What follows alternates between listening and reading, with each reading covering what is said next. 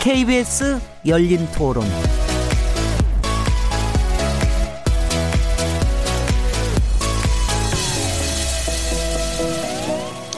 안녕하세요. 묻는다, 듣는다, 통한다. KBS 열린토론 진행을 맡은 시민 김진애입니다.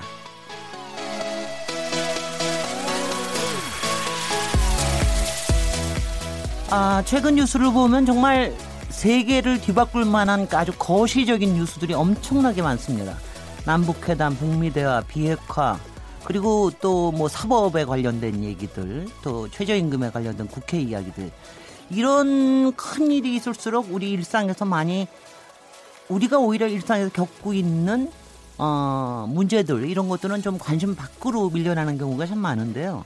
그래서 KBS 열린 토론은 매주 목요일마다 키워드 토크라는 이름으로 우리 일상의 재구성 또는 현장의 재구성, 우리 일상에서 우리가 부딪히는, 그리고 우리를 또 괴롭히고 그리고 쉽게 고쳐지지도 잘 않는 이런 문제들을 좀 들여다보는 이런 이슈들을 좀 짚어나가고 싶습니다. 키워드 토크 이름을 이렇게 붙였습니다. 오늘 첫 시간인데요. 저출산 그리고 재벌 갑질, 이 두 가지 문제를 다양한 시각으로 들여다보겠습니다. 이제 5월 31일 KBS 열린 토론 지금 시작합니다.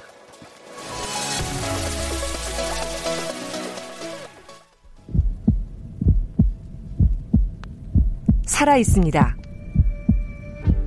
토론이 살아있습니다. 살아있는 토론, KBS 열린 토론. 토론은 라디오가 진짜입니다. 진짜 토론, KBS 열린 토론.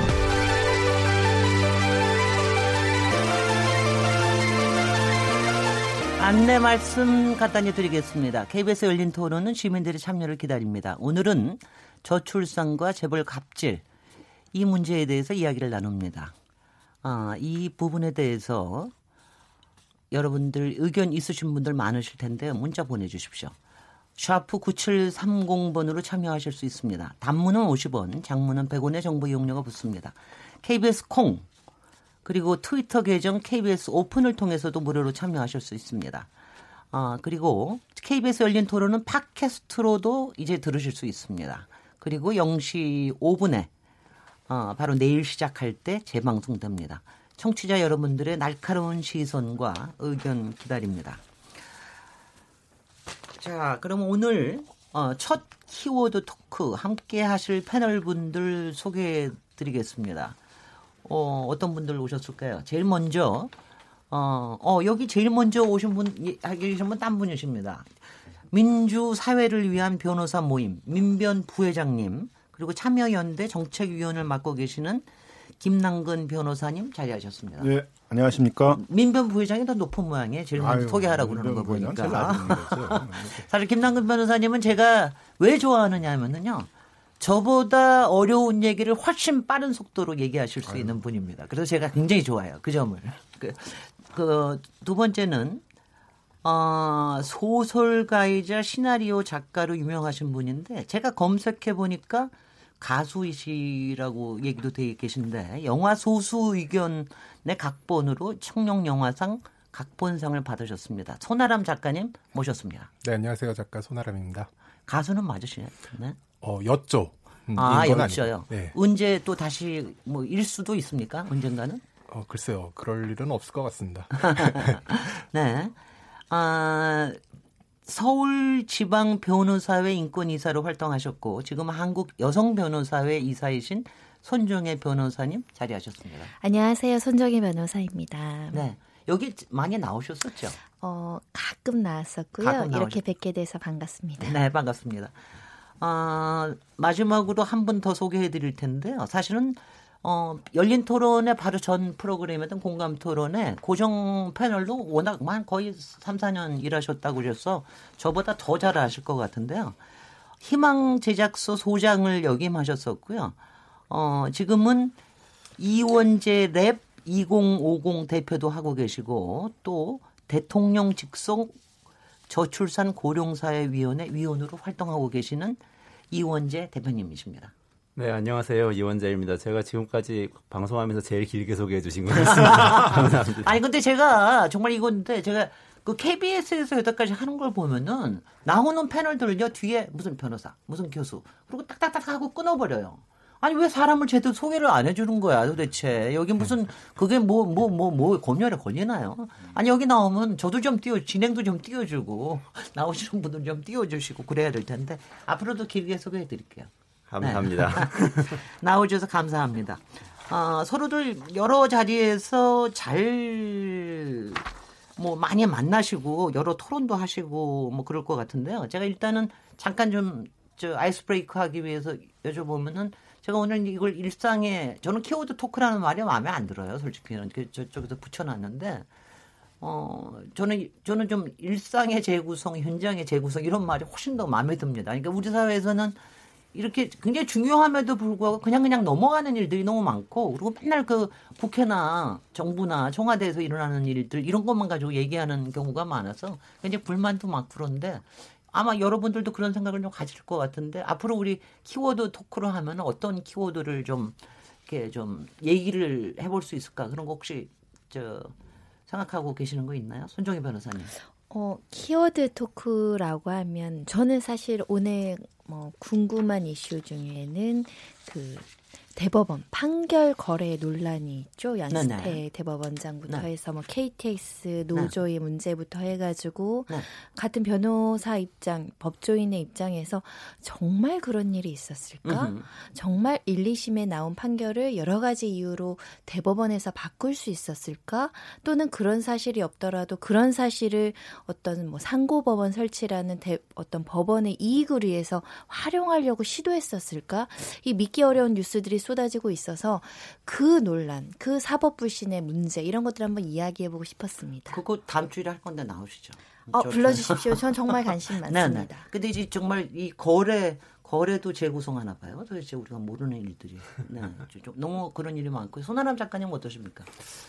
그래서 일상의 키워드라고 한다면 저는 사실 오늘 일단 방송을 마치고 집에 돌아가서 맛있는 저녁 식사를 하는 것 정도. 예. 저는 사실 다음을 기약하지 않고 나왔기 때문에 네. 예, 제 키워드는 제 일상 키워드는 저의 것이죠. 네. 그러면 현장의 재구성으로 바꿔보겠습니다. 그러면 뭐가 있을까요? 글쎄 제 아무래도 관심사는 문화 쪽 분야에서 벌어지는 여러 가지 불공정들이 네.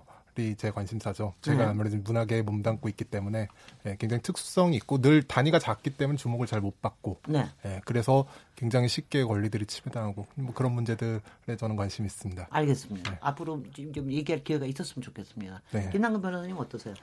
저는 이제 현장으로 예를 들면 이제 저임금 노동자들, 비정규직들이 안고 있는 최저임금 논란 같은 것들 한번 같이 이번 주일에서 아주 굉장히 큰 문제가 되죠. 또 여러 가지 불공정 행위를 당하고 있는 프랜차이즈 가맹점주들의 그런 억울한 얘기 같은 것도 한번 다뤄봤으면 좋을 것 같고요. 대기업의 기술들을 뺏기고 어렵게 네. 그 납품대금 같은 거, 후려치기 같은 거 피해 당하고 있는 그런 중소기업들 얘기들도 한번 해봤으면 좋을 것 같고요. 네. 그리고 또 대기업들이 너무 또 이렇게 무분별하게 그 중소상공인들 영역을 많이 침탈해 오다 보니까 굉장히 어려움을 겪고 있는 중소유통상인들의 문제 같은 것도 좀 얘기를 해봤다든가 네. 여러 경제적 약자들, 을들의 얘기 같은 것들 좀 많이 해봤으면 좋겠다 네. 그런 생각입니다. 그러니까 오늘 재벌갑질 얘기하지만 사실 갑질이라는 게 워낙 만연이 돼 있기 때문에. 여러 부문에서 얘기해야 될 게 많을 것 같아요. 이원재 대표님은 그동안 또 많이 이런 관련 과제들, 특히 경제 과제들 많이 얘기해 오신 걸로 알고 있는데 어떤 거 우리는 더 얘기를 해야 될까요? 먹고 사는 문제 많이 얘기하면 좋겠는데요. 먹고 네. 사는 문제 미래 네. 이야기를 많이 해야 된다고 생각합니다. 왜냐하면 근본적으로 이 환경이 바뀌어서요. 기술이 바뀌고 인구 구조가 바뀌어서 우리의 먹고 사는 일상이 많이 바뀔 겁니다. 네네. 많이 바뀔 건데 그거 미리미리 좀 대비하고 이 마음의 준비를 해놓고 하지 않으면은 상당히 큰 이 곤란과 혼란을 겪을 수도 있다 이렇게 생각을 합니다. 네, 그동안 이 공감 토론에서 얘기하셨던 게 경제라는 이름으로 토크를 하셨다고 얘기 들었는데 어때요? 경제라는 말을 붙이면 일단은 잘 안 들으시지 않아요? 지금 말씀하시는 게 사실 먹고 사는 문제가 그게 경제 이야기지만, 그런데 예. 실제로 그 부분에 대해서는 이제 청취자들의 반응이나 이런 것들이 조금 어떤지 모르겠습니다. 왜냐하면 저는 이런 자리에서 토론을 한다라는 게 어떤 의미를 가져야 될지 항상 좀 궁금하거든요. 글쎄요. 말을 붙이냐 안 붙이냐 중요한 건 뭐 아닌 것 같고요. 네. 근데 내용이 어쨌든 이 보통 사람들한테 중요한 거는 어떻게 일단 생존하고 살아가느냐. 네. 이게 이제 가장 첨예하게 중요한 문제니까 네. 그걸 해결하거나 하면 뭐 그 다음에 굉장히 다른 것들을 많이 이야기할 수 있는데 네. 기본적인 것인데 우리가 그것의 변화에 대해서 사실 잘 감지하지 못하고 있는 게 많아서 네. 이 경제 미래에 대해서 좀 얘기하는 게 필요하다. 뭐 이렇게 생각하고 네, 있습니다. 알겠습니다. 네. 앞으로 정말 다양한 시각으로 여러 키워드들을 찾아서 이슈를 짚어나가야 될 것 같습니다. 정말 기대되는데요. 잠시 쉬었다가 본격적인 토론 이어가겠습니다. 지금 여러분께서는 KBS 열린 토론 시민 김진애와 함께하고 계십니다.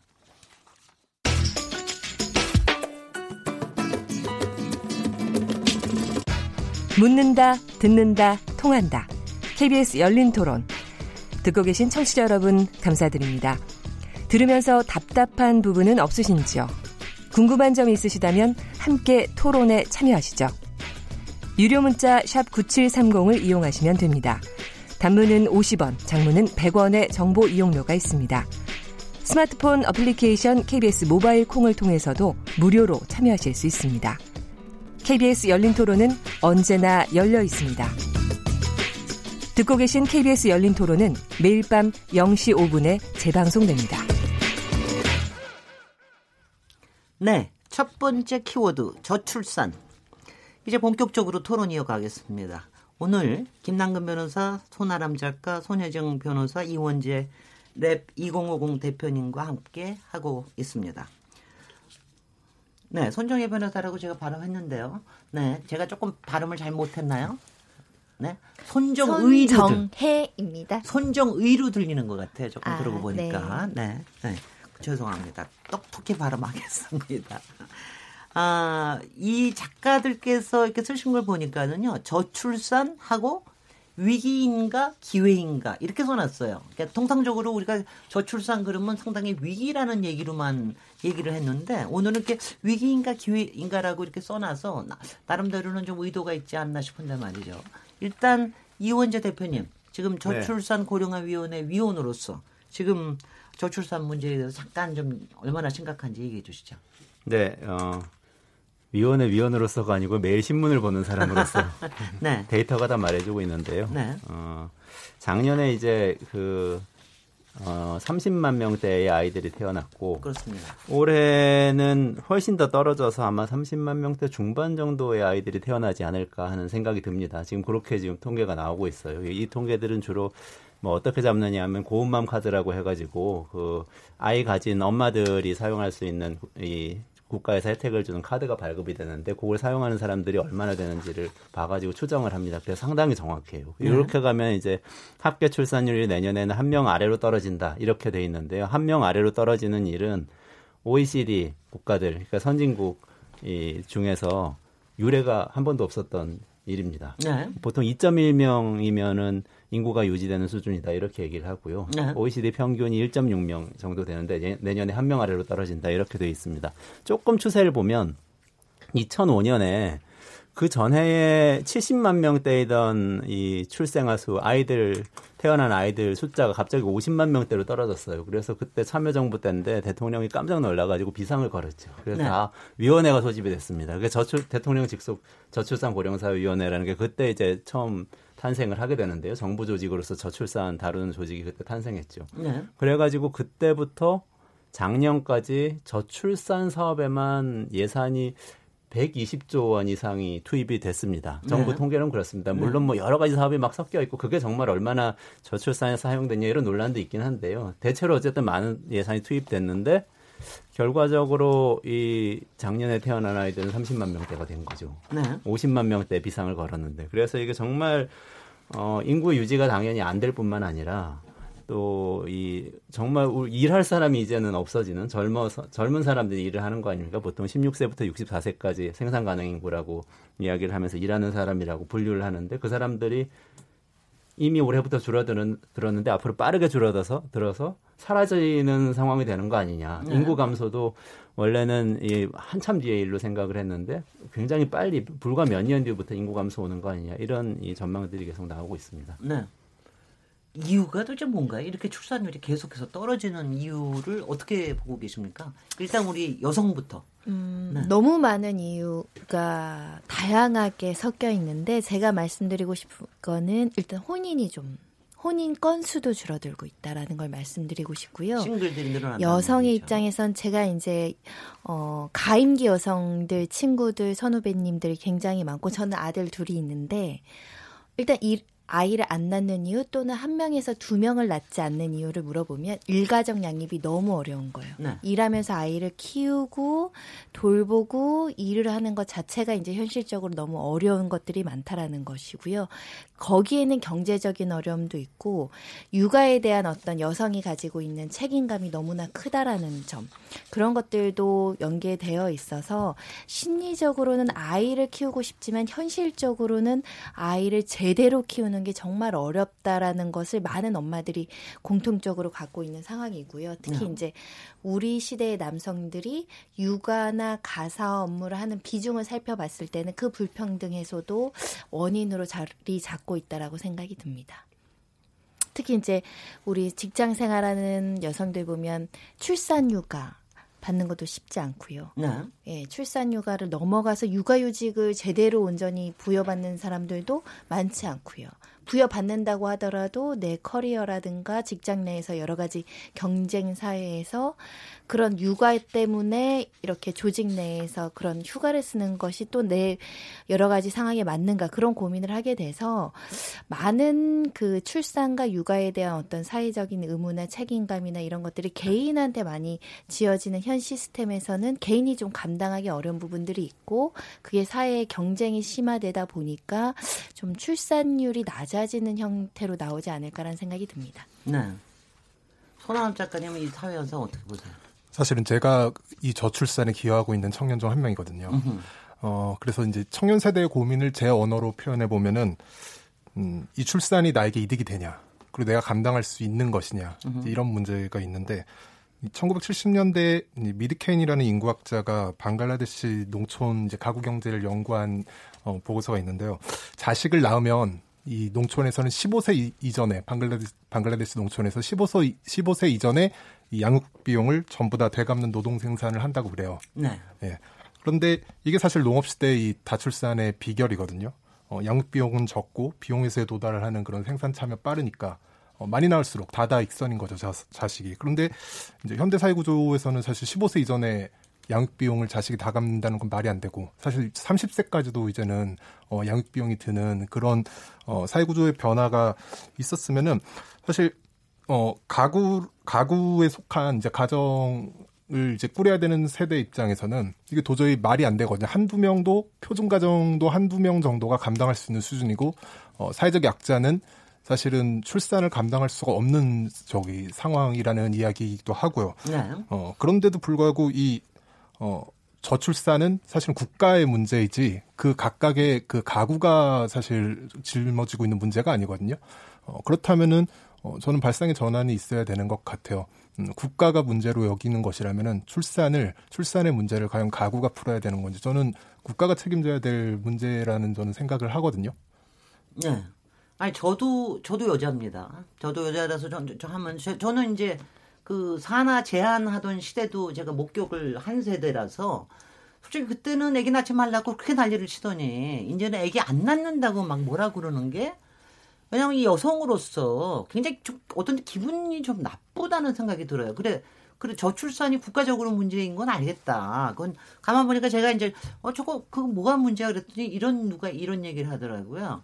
예, 지금 우리가 저출산하는 거로 봐서는 우리 인류 중에서 제일 먼저 없어질 종족이 한민족일지도 모른다. 뭐 이런 얘기까지 하더라고요. 그러니까 문제가 심각한지는 알겠는데 지금 당장 나의 삶에 국가가 어떤 거를 꼭 해야 되는 의무를 지운다고 하는 것이 상당히 좀 개인적으로 기분이 나쁘기도 하다. 이런 생각도 듭니다만은 김남근 변호사님 이런 심리가 이해가 되십니까? 예, 뭐 가장 그 저출산 대책에 대해서 비판받는 게 이제 여성을 정책의 대상으로 하고 있다. 네. 정책의 어떤 주체로 하지 않고 그런 비난이 있는 것 같습니다. 인구학자들의 분석에 의하면 현 세대의 삶이 어렵다고 해서 출산율이 낮아지는 건 아니고요.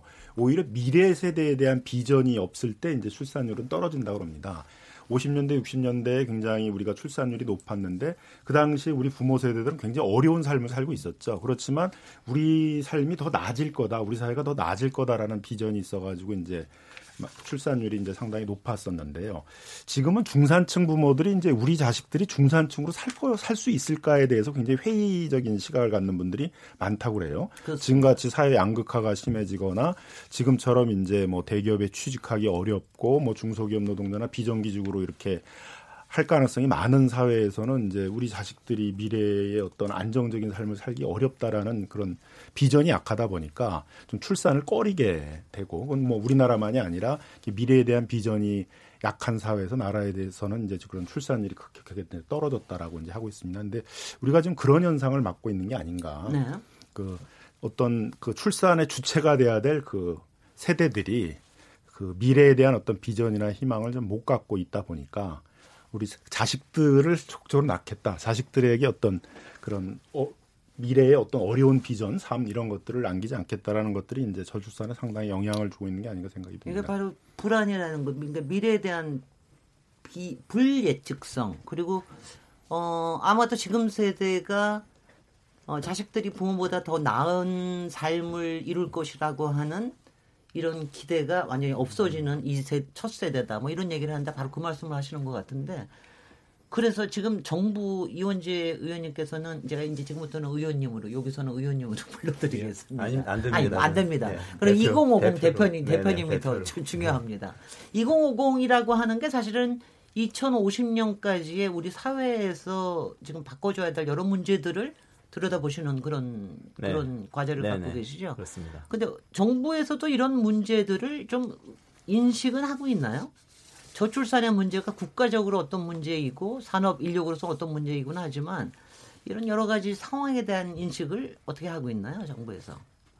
제가 이제 그 문제를 꼭 말씀드리고 싶었는데요. 네.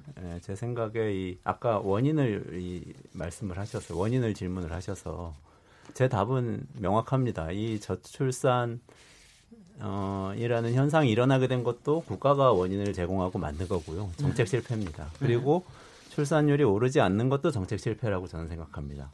첫째, 왜 저출산 상황이 온 것이 이 정책 실패인가? 1990년대 초반까지도 산하 제한 정책 기조를 버리지 않았었습니다. 맞았습니다. 복지부, 네. 지금 이제 복지부죠. 그때는 뭐 보사부라는 이름으로 불리기도 했는데 그 부처에서 막 그 피임 교육하고요. 네. 예비군 훈련 같은 데서 남성들 정관 수술하도록 독려하고 뭐 이런 것을 계속했단 말이에요. 중국처럼 뭐 하나만 낳도록 억지로 하고 그렇게까지는 안 했지만 기조 자체가 산하 제한이었어요. 네. 근데 그때에 이미 이 지방의 지역의 군 단위에 가면은 이미 고령사회가 온 곳들이 있었어요. 이미 저출산이 온 다음에 와서 고령화돼 막 진행되고 있을 때였거든요. 네. 중앙부처의 공무원들이 서울에서 이 업무를 하다 보니까 서울만 보이는 거예요. 광화문 내거리에 가면 그때는 젊은 사람이 많았어요. 신촌에 가도 막 젊은 사람이 북적북적하니까 인구가 많아서 문제인가 보다. 인구 네. 숫자로는 계속 늘고 있고 문제인가 보다 하고 정책 기조를 안 바꾼 겁니다. 근데 만약에 그때 정말 가장 경계선에 있는 곳들 들여다봤다면 당연히 1980년대에 기조를 바꿨어야 됩니다. 그랬으면 네. 이렇게 급격한 인구 절벽 사태가 오기까지는 되지 않았을 거라고 생각합니다. 그게 첫 번째고요. 첫 번째 책임이고, 두 번째는 출산율을 오르지 못하게 만드는 문제인데, 아까 그 손 변호사님께서 말씀하신 여성들 를 겪고 있는 어려움하고 관련이 있습니다. 1997년에 IMF 구제금융 이후에 우리나라에서 IMF하고 OECD 같은 곳들의 권고를 받아서 경제를 다시 살려야 되겠다고 하면서 적극적으로 여성의 경제활동 참여를 독려합니다. 네. 그리고 뭔가 경제활동하는 여성은 조금 우월한 여성이고 안 그러면 안 되는 것처럼 이야기를 하고 또 모든 정책이 맞벌이 부부에 맞춰가지고 정책이 펼쳐지기 시작합니다. 물론 여성들이 경제활동하는 것은 굉장히 좋은 겁니다. 근데 문제는 뭐냐면은 이 여성들이 집에서 노는 줄 알았던 거예요.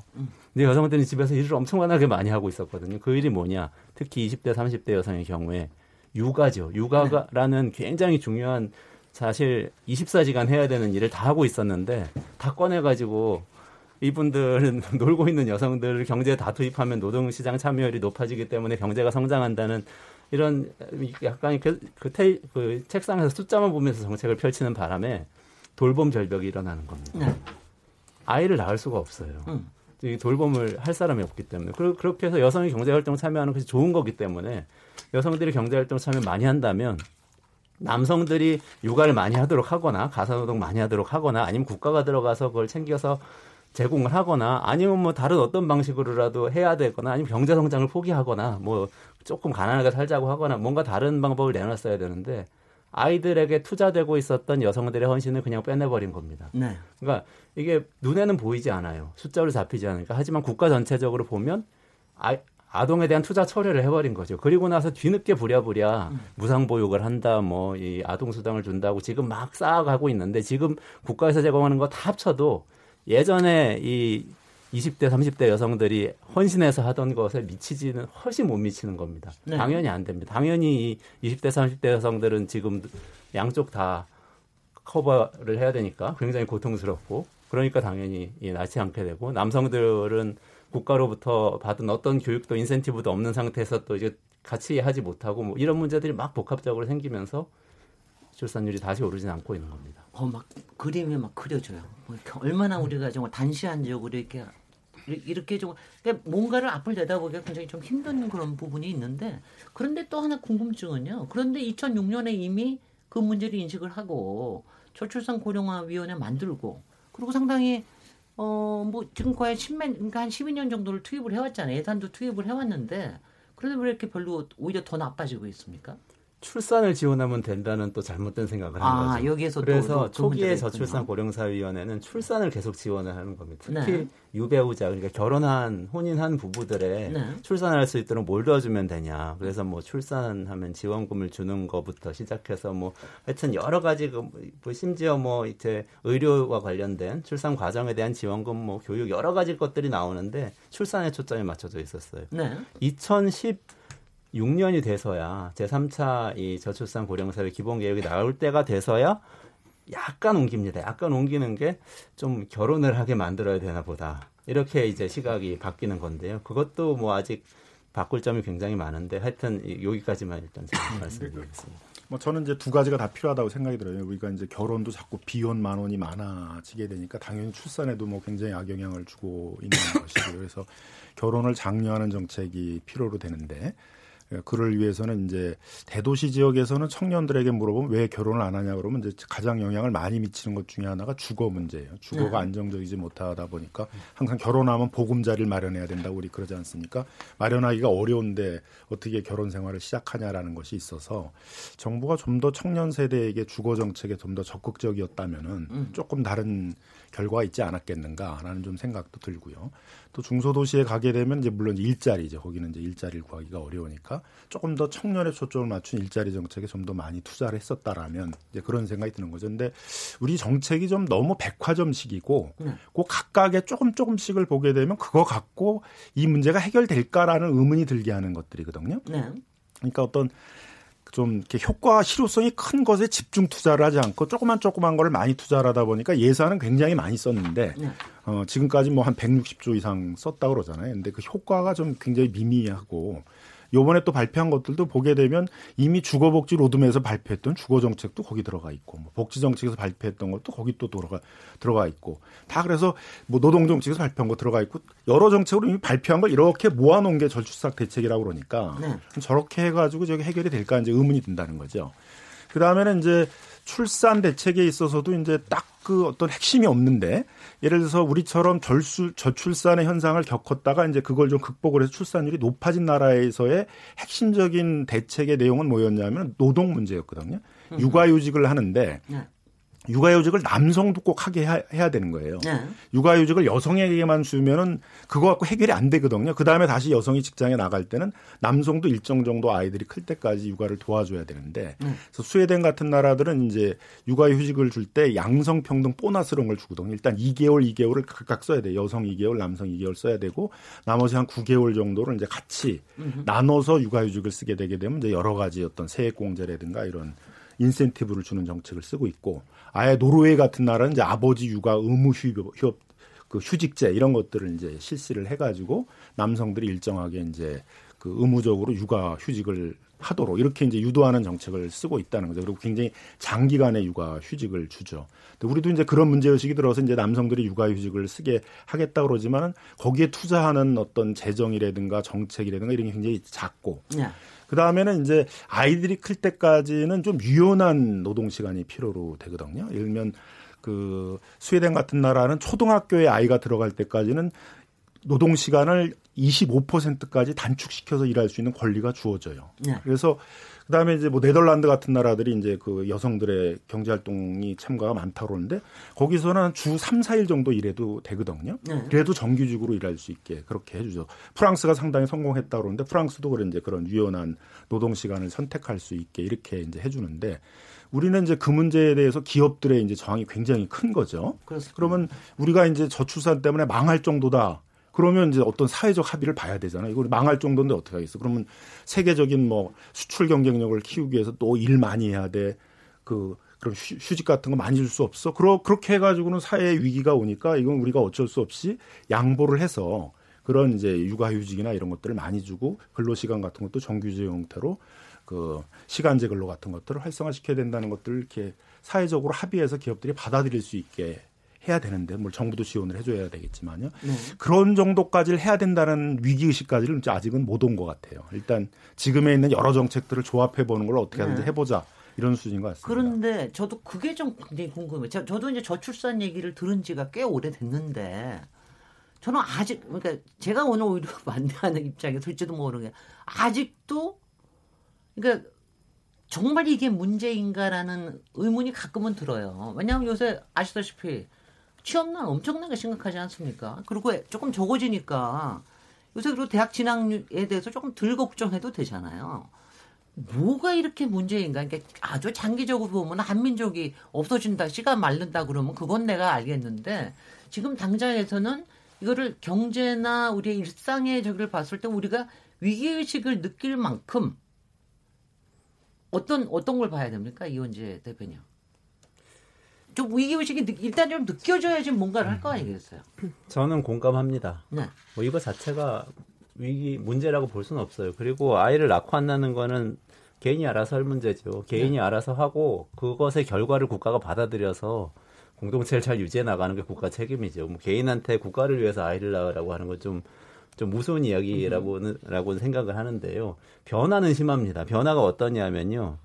제가 아주 낙관적으로 봤을 때, 그러니까 출산율이 어느 정도 유지가 된다고 본 통계청의 이 인구 2015년 기준 인구 추계 저위 가정, 그러니까 좀 낮은 가정인데 그거보다 지금 출산율이 실제로는 더 낮아졌어요. 근데 2015년 기준으로 봤을 때 올해에 20대 인구가 690만 명, 한 700만 명 되거든요. 네.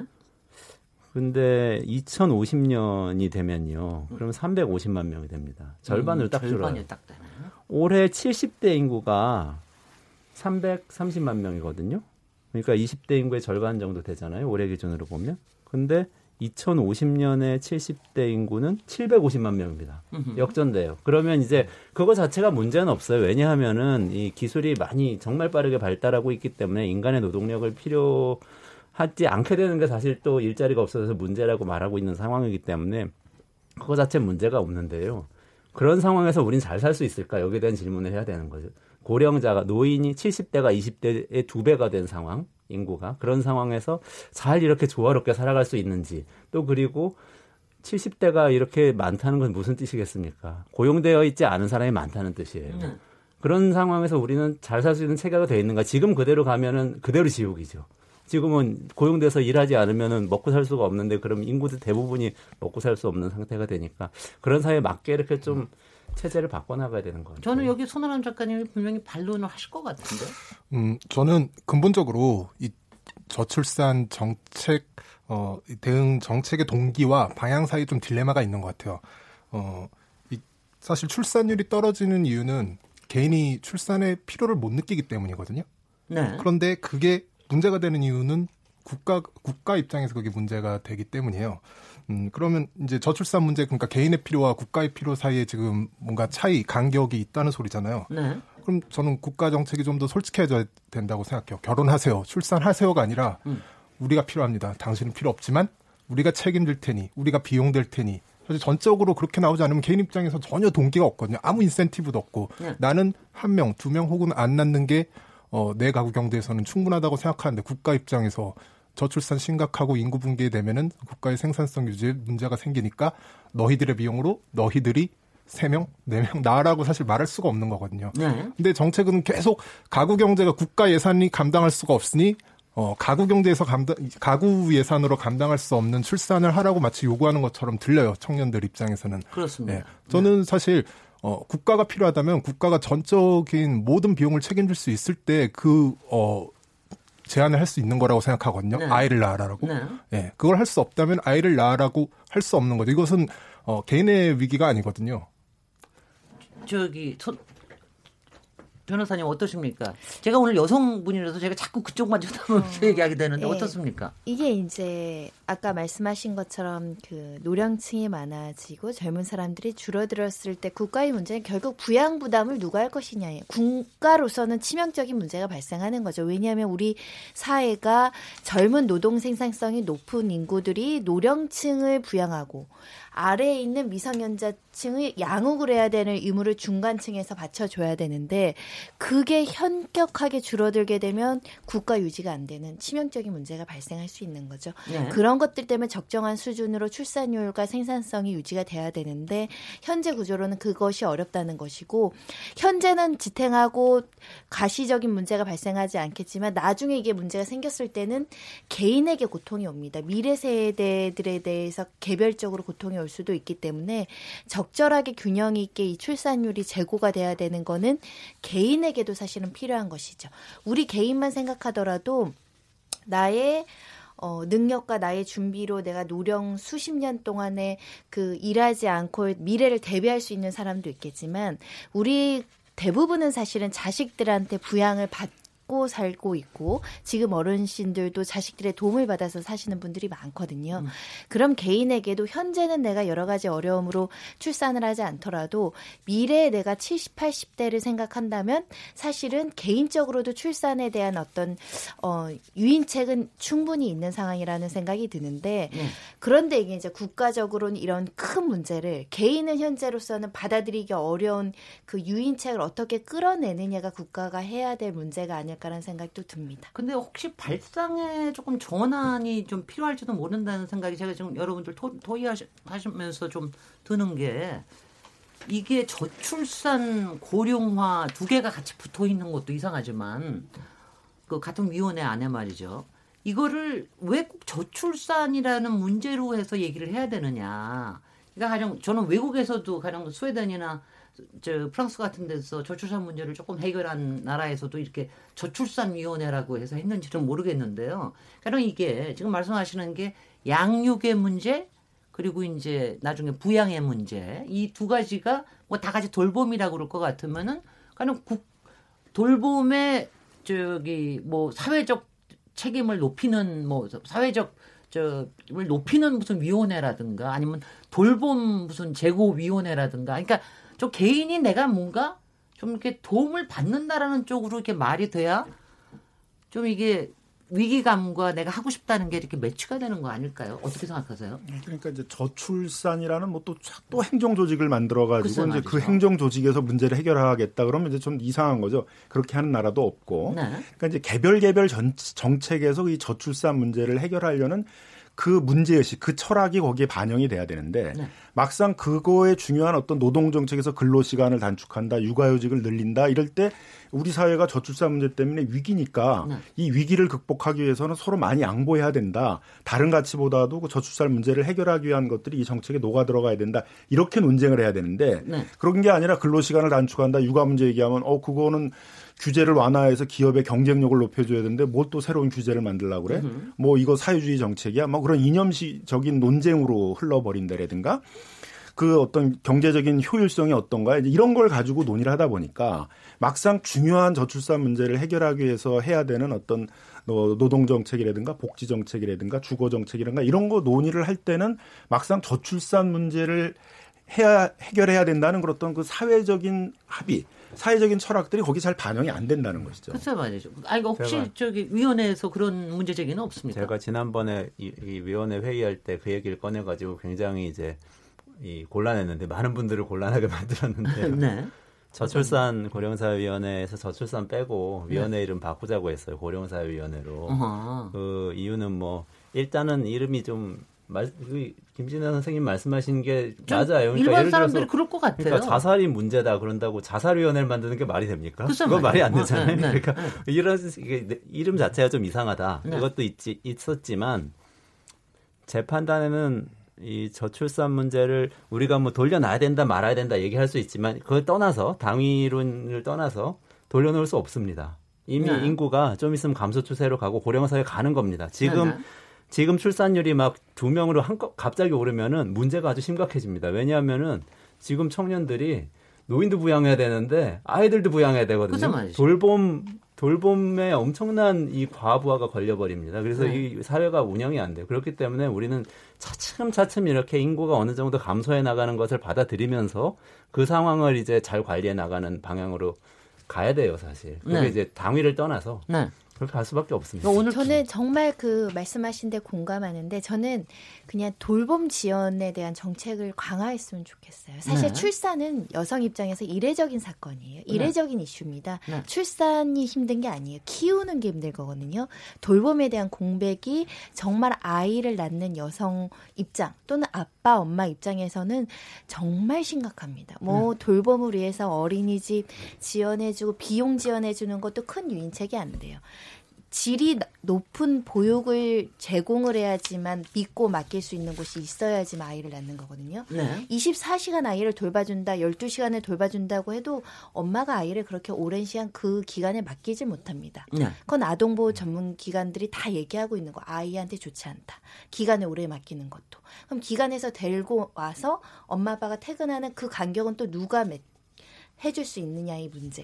그 간격을 국가가 채워주지 못하고 있어요, 사실은. 그렇습니다. 그래서 일하는 엄마 중에 개중에 소득이 괜찮으신 분들은 시터를 개별적으로 이용을 하는데 그 시터 비용 굉장히 고가거든요. 네. 그러지 않으면 뭐 외할아버지, 외할머니, 뭐 친할머니 이런 분들 가족들의 도움을 받아서 보육의 공백을 채우게 되는데 이 보육의 양이 문제가 아니라 질을 국가에서 관리를 해주지 않았을 때는 엄마들이 하나 놓고 애 보기가 너무 힘들다. 네. 회사를 그만둘 수밖에 없는 상황이 굉장히 많이 벌어지거든요. 그러다 보니 그런 현장들을 많이 목격을 하다 보면 아이 키우기가 저렇게 어려운데 아이를 내가 키워서 잘 기를 수 있을까라는 것이 전염되죠. 왜냐하면 내 친구가 결혼을 해서 사회생활 정말 열심히 하고 자기 캐리어 열심히 하고 공부 열심히 하다 결혼하고 나서 정말 열심히 해보려고 했더니 보육의 공백을 감당하지 못해서 결국 사표 쓰는 모습들을 우린 주변에서 굉장히 많이 보거든요. 네. 그런 보육의 공백이 사실은 저출산보다 훨씬 더 심각한 게 아닌가. 그런 숙제들을 아마 직접 겪어보셔야 됩니다. 저도 애 키우면서 그나마 전문직이니까 시간 관리가 되는데 뭐 애 키우다 보면 여러 가지 공백이 많이 사건이 많이 터지거든요. 갑자기 아픈다던가 돌보시는 분들이 갑자기 아프셔가지고 못 오신다던가 일이 생긴다거나 이런 공백들이 뭐 채워지지 않으면 어린이집 비용을 지원해준다. 뭐 오래 있게 해준다고 하던가 뭐 무슨 돌보미를 지원해준다. 이걸로는 간극들이 해소가 안 됩니다. 그리고 엄마들이 믿을 수가 없습니다. 아이 한두 명 키우는데 믿고 맡길 수 있어야 되잖아요. 예. 일하는 엄마가 죄책감이 들지 않을 정도로 아이를 훌륭하게 케어할 수 있는 나 말고 다른 존재가 사회에 있어야 되거든요. 근데 우리 사회에서는 아직도 양에 치중을 하지 어린이집 뭐 학교 늘리고 뭘 늘리고는 하지만 그 질에 대한 제고가 되지 않으면 부모가 아이를 믿고 맡기기가 어렵고 그러면 한 명 이상 또는 아예 안 낳는 선택을 할 가능성들이 굉장히 높아집니다. 네. 그러니까 돌봄에 대해서 조금 이제 신뢰도가 높아지면은 아기를 낳고 싶을 거다 이럴 수도 있는데 전 제가 목격한 현상은 요새 친구들이 굉장히 이제 뭐 주변에 대한 정보 네트워크가 잘 돼 있어가지고 굉장히 이제 그런 것들을 잘 알아내더라고요. 근데 그런 게 잘 돼도 여전히 애를 낳기를 주저를 하고 있는 거가 저는 그 뭐 남성들의 문제까지는 모르겠는데 저는 이제 딸이 둘이 있는 입장에서 저 보면은 자기 커리어하고의 관계를 굉장히 생각을 하더라고요. 그러니까 너무나 요 커리어의 가운데 딱 들어가니까 뭐 잠깐 플렉스 타임 정도가 아닙니다. 지금 어느 만큼의 경쟁 사회라는 걸 알기 때문에 그 자기 커리어와 아기 낳는 시간을 같이 한다라는 거에 대한 부담 이런 거를 또 상당히 그게 힘든 것 같아요. 어떻게 보세요? 손아람 작가님 너무 많이 그런 거 목격하셨죠? 그렇죠. 제 주변에서도 늘 너무 많이 그냥 일반적으로 한 20대 후반에서 30대 초반 정도 되는 여성 혹은 요즘에는 제 친구들 중에서 30대 후반까지도 그렇게 이야기를 하거든요. 네. 나는 아이를 낳을 수가 없다. 전혀 생물학적인 이유는 전혀 없어요. 그냥 사회적 단절을 감당할 수가 없으니까. 그렇게 이야기를 하고 그게 사실이거든요. 그리고 아무리 사실 저 남편이 같이 한다 그래도 늘 우리 사회에서 그 아내에게 출산을 한 아내에게 조금 더 그 양육에 대한 책임을 조금 더 이렇게 떠넘기는 그런 문화들은 늘 존재하고 있고 그래서 저는 방금 보육의 질을 이야기하셨는데 제 생각은 아직 양조차 해결이 안 되고 있는 것 같아요. 질을 그리고 뭐 예를 들어 베이비시터를 국가에서 전적으로 제공한다는 방식으로 접근해서 하는 나라는 제가 알기로 없는 것 같고, 예, 이를테면은 뭐 무상보육까지도 아직까지 우리나라에서는 하고 있지 않잖아요. 예, 그 저 영아 상태에서 그럼 사실 민간에게 다 시장에 넘겨서 돈으로 아이를 낳고 나면은 그때부터는 돈으로 해야 되고 내 노동력을 이용해서 해야 되는데 양적 지원조차도 안 되고 있으니까 그럼 출산 정책이 청년 세대 입장에서 어떻게 느껴지냐면은 결혼이라는 건 일종의 저는 이 양육 안정성을 위한 사적인 계약이라고 생각하거든요. 사실은 양육과 출산이 없으면 결혼은 역사적으로 그렇게 의미가 없는 제도일 텐데 국가에서 계속 결혼을 하라 그래요. 일단 결혼시키고 출산만 시키고 이 미끼만 이렇게 잘 던져서 이걸 덥석 청년 세대가 물면은 이제부터는 그것은 사적 계약 당사자들의 책임이지 국가 책임이 아니게 된다. 마치 이렇게 느껴지거든요, 정말. 네. 국가가 아이가 필요하다면, 국가가 아이가 필요하다면 국가가 기르세요라는 말이 사실은 저는 우리가 할 수 있는 권리에 해당하는 말이라고 생각해요. 네. 네.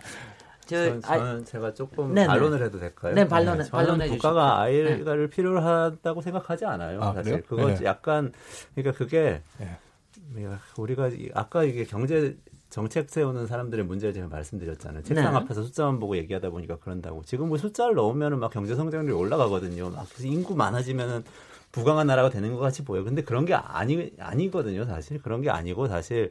인구라는 거는 주어지는 조건이 거기에 맞춰서 이제 경제가 굴러가는 거죠. 그래서 저는 패러다임 자체를 바꿔야 된다고 보고 핵심은 뭐냐면은 일과 보육이 아이돌봄이 대립 상태에 있으면은 문제는 어떻게 해도 안 풀립니다.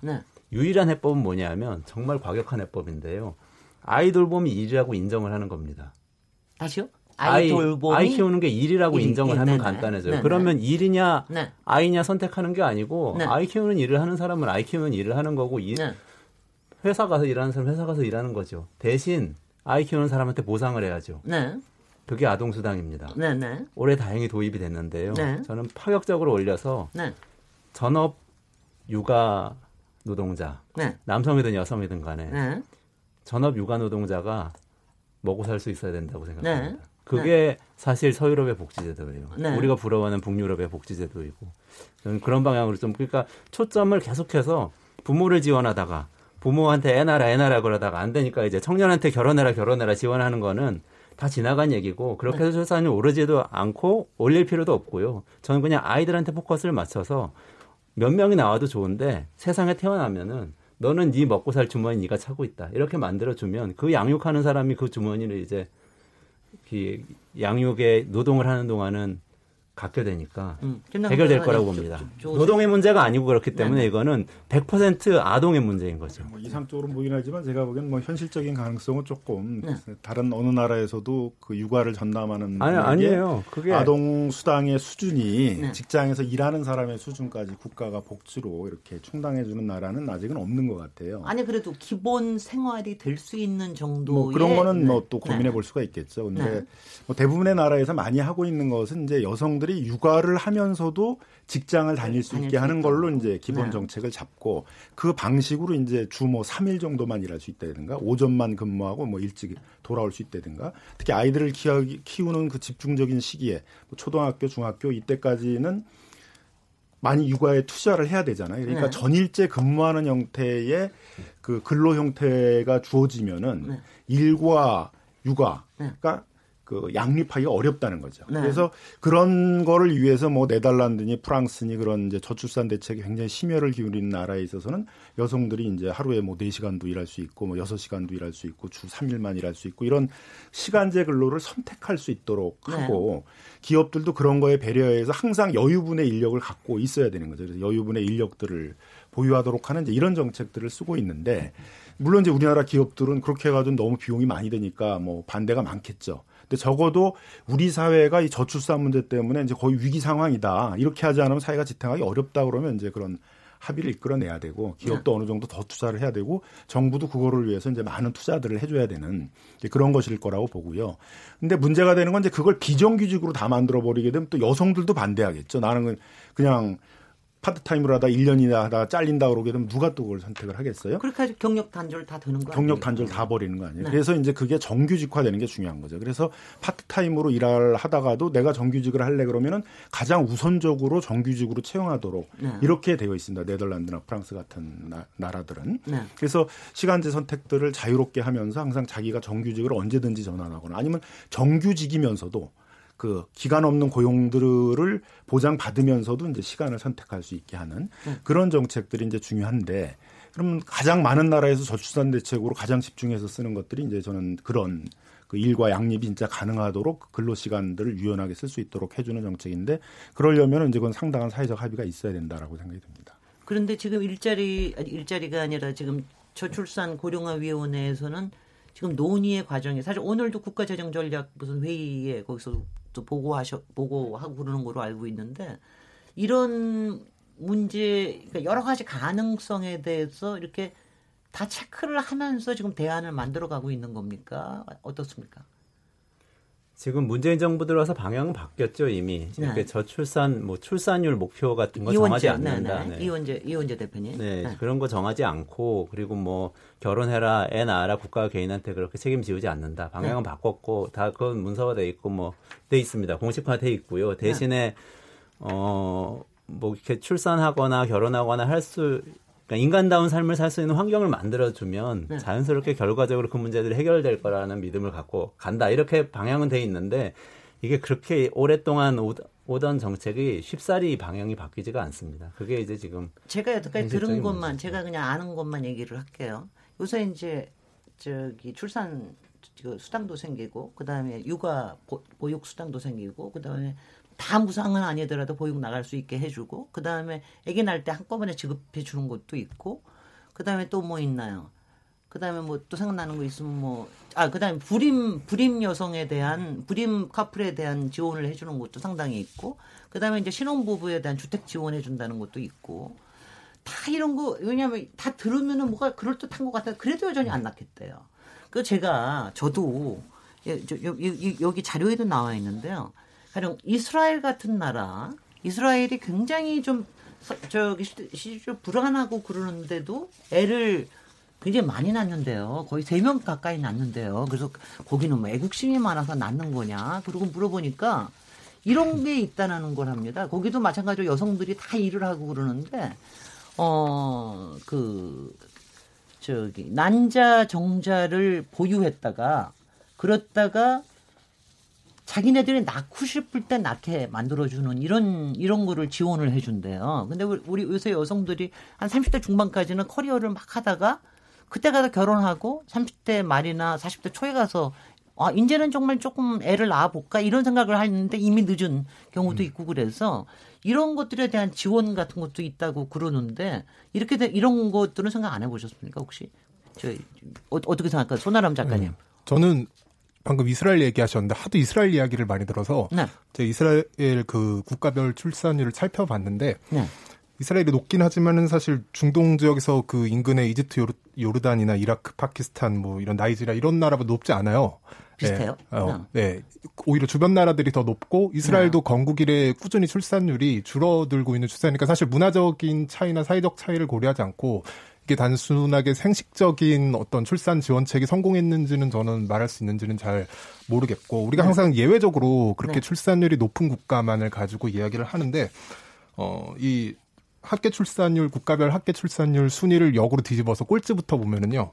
1위가 그 대만 그리고 2위가 마카오, 홍콩, 한국, 싱가포르 순이고 그 뒤로 쭉 동유럽, 남유럽 국가들이 나오는데 이게 사실 제가 봤을 때는 사회 구조를 그냥 반영하는 것 같아요. 인구 감일이라든지 부동산이라든지 양극화 뭐 이런 삶의 질이 낮고 사실 국가 생산성 성장 위주 정책을 위해서 인구를 갈아넣은 국가들이 뒤늦게 이 갈아넣은 국가들에서 자체적으로 국민들 스스로 살만한 정도 환경에 그 출산율을 조정해가는 과정처럼 느껴지거든요. 내가 감당할 수 있는 수준으로.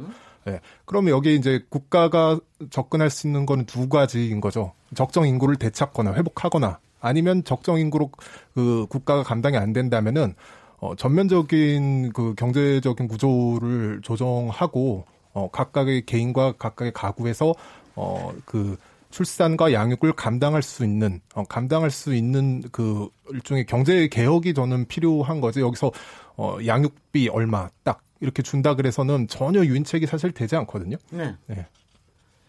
이 주제도 뭐 끊임없이 얘기를 할 수는 있겠는데, 근데 저는 사실은 오늘 이 키워드를 이거 가지고 한 50분 토크를 하라고 그러는데 이렇게 가볍게 토크하라고 그러는 것 자체가 저는 문제가 있다고 생각을 해요. 이거야말로 좀 길게 얘기하고 그럴 건데 그래도 하라고 그러는 대로 할 수밖에 없어서 이제 슬슬 마무리를 해야 되겠는데요.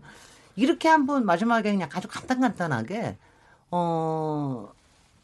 그러니까 그래도 이게 하여튼 저출산이 문제라고 그런다 그럴 것 같으면 어느 거 하나에만 딱 집중하는 거 한 가지씩만 얘기하고 가는 거로 하고요. 제가 먼저 하겠습니다. 제가 먼저 손 들고. 저는 저출산이라는 이름 자체가 없었으면 좋겠습니다.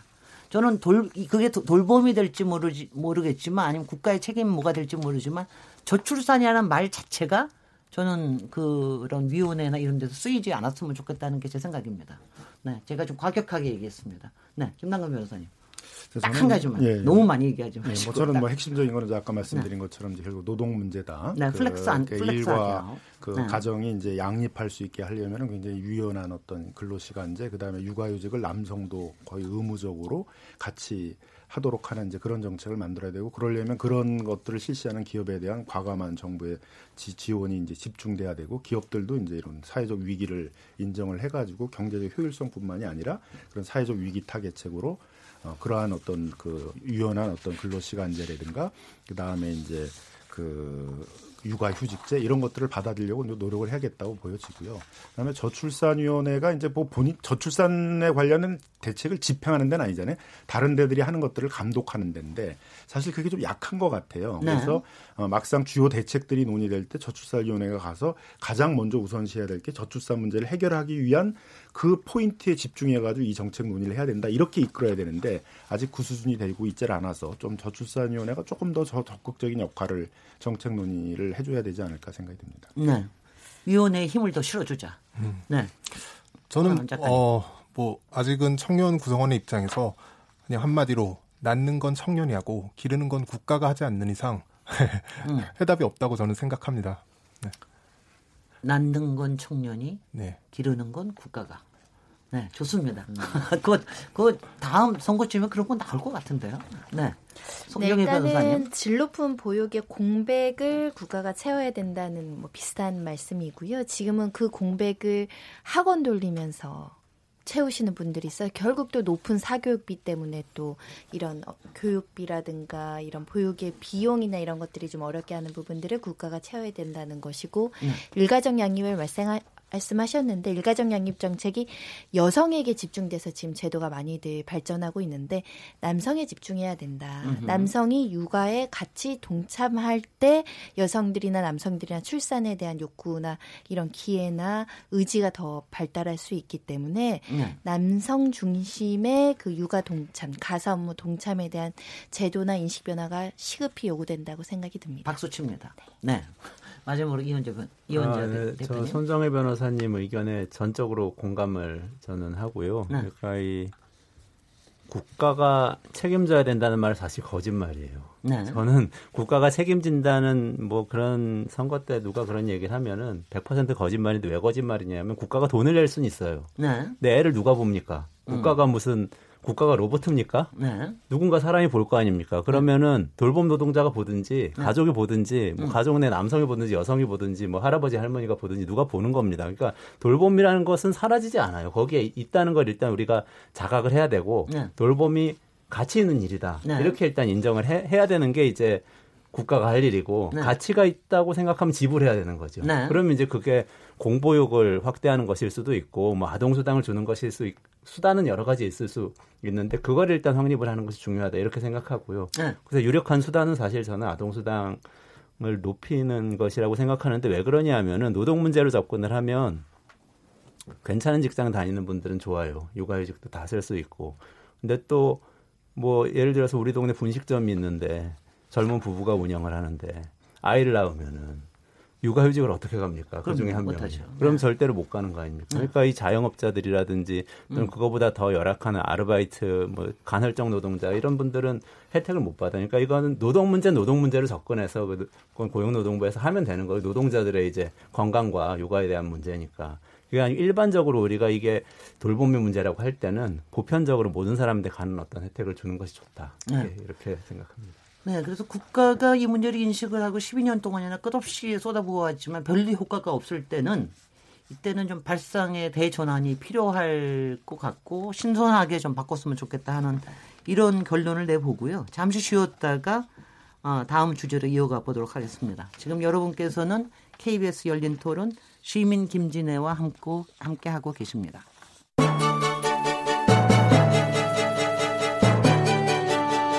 라디오 토론이 진짜입니다. 묻는다, 듣는다, 통한다. KBS 열린 토론. 시민 김진애의 진행으로 듣고 계십니다.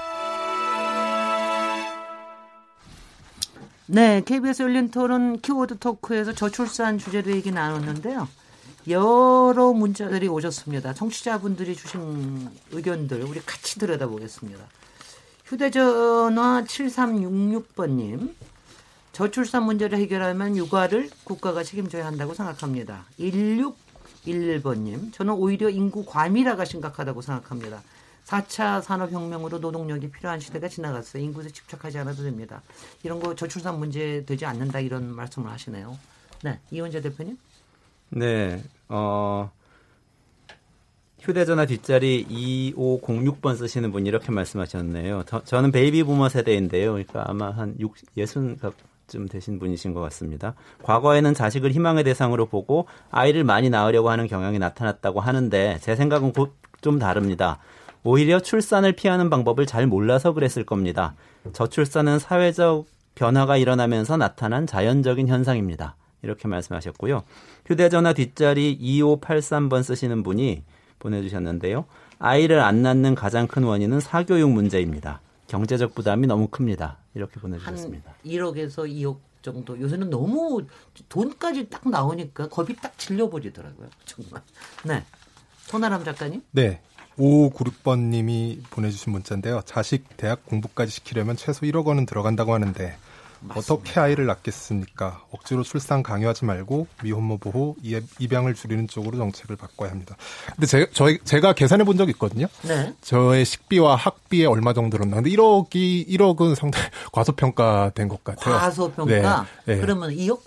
네. 사실 아무리 최소로 잡아도 예, 저 몇 억대가 들더라고요. 아이 때부터 만약 대학까지를 예, 염두에 둔다면은. 근데 그렇게 벌 자신은 없다. 그렇죠. 사실 그 계산을 해보고 나니까 과연 이것이 수제에 맞는 장사인가. 네. 네. 그리고 시간도 엄청 들여야 되잖아요. 네, 그렇죠. 그런 생각이 들었고. 그리고 휴대전화 뒷자리 4233번 쓰시는 분께서는 저출산 문제 해결하려면 결혼 문화를 간소화하고 남녀평등 문화를 확산시켜야 합니다. 또 근로시간 단축으로 가족 함께할 시간을 많이 주고 여성을 존중하는 문화가 만들어져야 합니다. 뭐 다 맞는 말이죠. 그리고 저는 결혼 문화 간소화 이전에 사실 결혼과 출산을 더 이상 연계해서 생각할 필요가 있나 하는 생각이 들어요. 출산의 생각이 없으면 결혼을 해도 안 낳을 수 있고 예, 결혼을 하지 않고도 아이를 낳을 수 있는데 우리 사회에서 너무 일단 결혼을 불변의 옵션으로 사실 생각해 이렇게 정해두는 좀 경향이 있고 정책도 그래서 이제 거기서 많이 이렇게 혼란이 있는 것 같아요. 예, 그건 어떤 문화적인 마치 그 불변양인 것처럼 결혼이라는 것을 예, 저는 뭐 결혼은 죄송합니다. 예. 손아람 작가님이 저하고 비슷한 생각. 저는요 모든 사람 남자 여자를 불문하고 다 얘기를 하는 게 야, 결혼은 안 해도 애를 한번 키워봐야 되지 않냐? 제가 맨날 그 얘기를 하거든요. 그렇죠. 제 생각도 결혼이라는 것은 과거에 이제 양육이 완전히 개인의 문제였을 때, 네. 예, 복지라든가 이런 개념이 국가가 아무것도 하지 않던 때 사적 계약으로 장기적인 안정성을 확보하기 위한 계약이었는데, 지금 이제 국가가 많은 일을 하고 앞으로는 더 많은 일을 해야 되잖아요. 과연 유럽만 봐도 뭐 예를 들어 프랑스 같은 경우에도 이렇게 보육제도가 잘 돼 있으니까, 무상보육이 잘 돼 있으니까, 아무 결혼을 그렇게 택하려고 하지 않거든요. 출산을 위해서. 예, 그러니까 사실혼 상태에도 한국에서 얼마든지 출산을 할 수 있고 양육을 할 수 있다면 결혼이라는 것은 출산 문제 이야기하는 데 있어서 이제 거쳐야 될 사실 과정이 아닐 수도 있다는 저는 생각을 합니다. 네. 자, 손정혜 변호사님. 네, 휴대전화 뒷자리 6411번 쓰시는 분인데요. 육아, 경력 단절 같은 문제는 모든 국민들이 다 알고 있는 사실인데 대안이 없는 것 같습니다. 장기적인 시각에서 대안을 찾아가야 합니다. 라고 하셨는데 정말 공감합니다. 경력 단절 문제는 쉽게 풀 수 없는 문제이기 때문에 더욱 어려운 것 같고요. 3377번 쓰시는 분입니다. 저출산 문제법은 임금 인상입니다. 임금을 올리고 복지를 확대하면 아이를 많이 낳을 것 같습니다. 라고 해주셨는데요. 최저임금 문제 요즘에도 뜨거운 이슈인데 사실 이 임금, 그 소득주도 성장에 대해서 이번 정권에서도 얘기하고 있는데 많은 분들이 이제 경제적인 문제가 저출산 원인으로 꼽고 있는 것 같습니다. 네. 김남근 변호사님.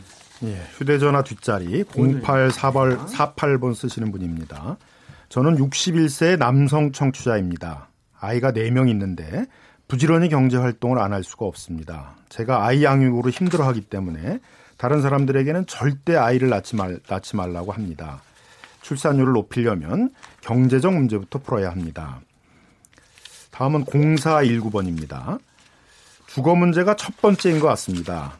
아들 집 사주느라 돈이 많이 들어서 딸 둘은 아직 미혼입니다. 70 넘은 부모가 가진 게 없어서 마음이 아픕니다. 예, 저출산 문제는 이렇게 젊은 사람들의 문제만이 아니라 이 부모 세대도 굉장히 좀 중요하게 와닿는 우리 사회 전체적인 좀 문제인 것 같습니다. 부모들도 다 이 아이들의 어떤 자녀들의 결혼 문제, 출산 문제 이런 거에 대해서 많은 고민들을 지금 갖고 계신 것을 보여주는 것 같습니다. 요새는 할마, 할바의 역할도 크거든요. 네. 이렇게 얘기를 했어도 사실은 아직 아무것도 얘기 안 한 것 같기도 하고요. 그런데 그래도 다음 주제로, 다음 키워드로 넘어가 보겠습니다. 다음 키워드는 이제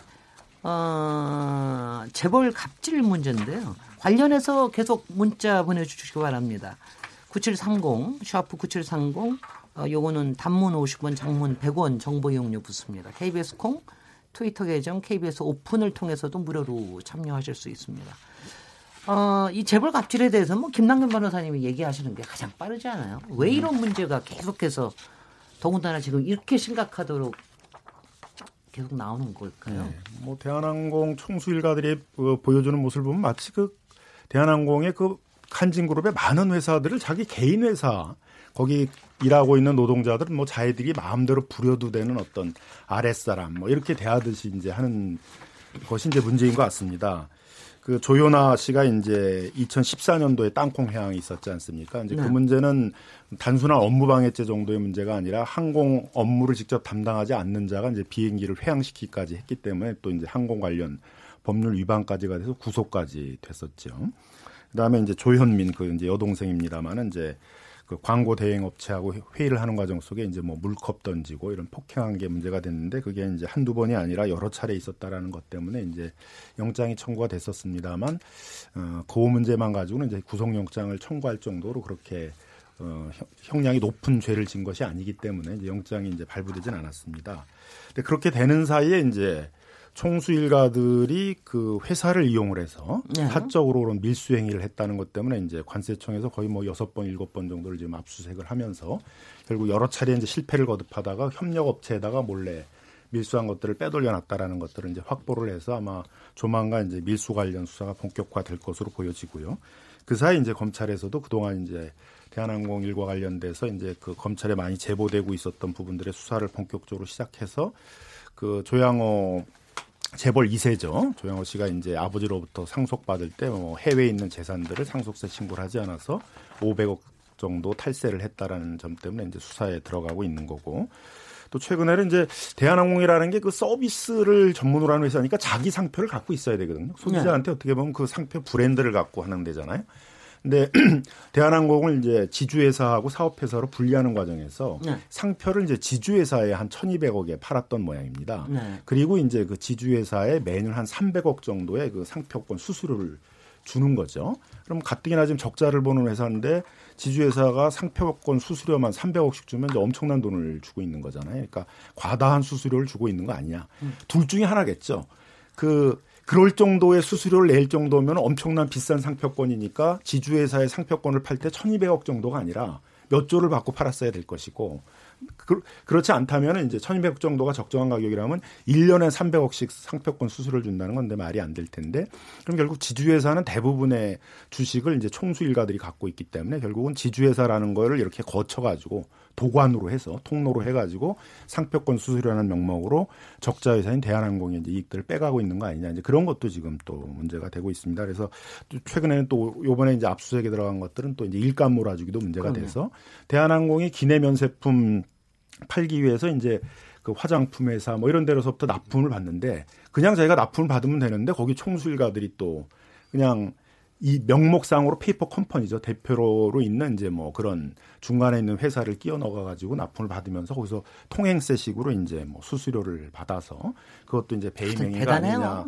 그런 거죠. 온갖 꼼수들을 어떻게 이렇게 써요? 그러니까 놀랍잖아요. 이제 네. 이런 거를 막 마구잡이해도 네. 문제가 없다고 생각하는 거 자체도 상당히 저 같은 이제 법조인의 입장에서는 이제 상당히 이제 놀랍다 이렇게 생각이 들고 감독기관이라는 거 있었던지 없었던지도 모르겠어요. 회사회라는 게 이사회가 있어가지고 이제 이사회가 감독기관을 하는데 이렇게 많은 범법행위들을 하고 있는데 이거에 대해서 이사회가 한 번도 문제 제기를 하고 있지 않다.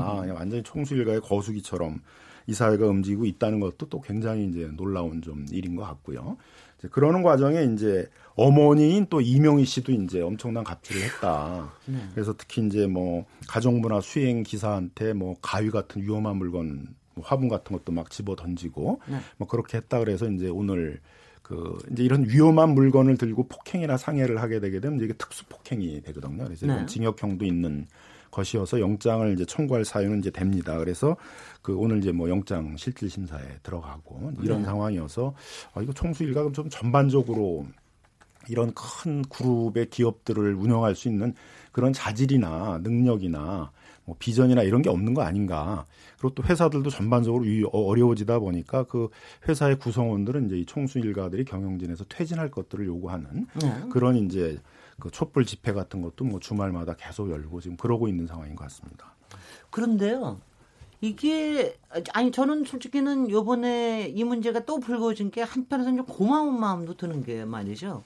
고전에 땅콩 회항 가지고 그렇게 문제가 됐었는데 조현아 한 3년 동안 뭐 슬그머니 다시 돌아오고 뭐 국토부에서 뭐 300만 원인가 벌금 물고 이러고 이랬잖아요. 그러니까 흐지부지 넘어갈 뻔했는데 또 동생이 비슷한 문제 일으켜주고 이러니까 이번에는 이게 단순한 갑질의 문제가 아니라 갑질에서 이게 부정부패 비리까지도 다 연결이 돼서 나오는 그래서 이번에는 뭔가 조치를 하지 않을래 않을 수 없는 이런 상황까지 왔다는 게 한편에서는 고맙기도 하고, 이번에는 그냥 넘어가진 않겠죠.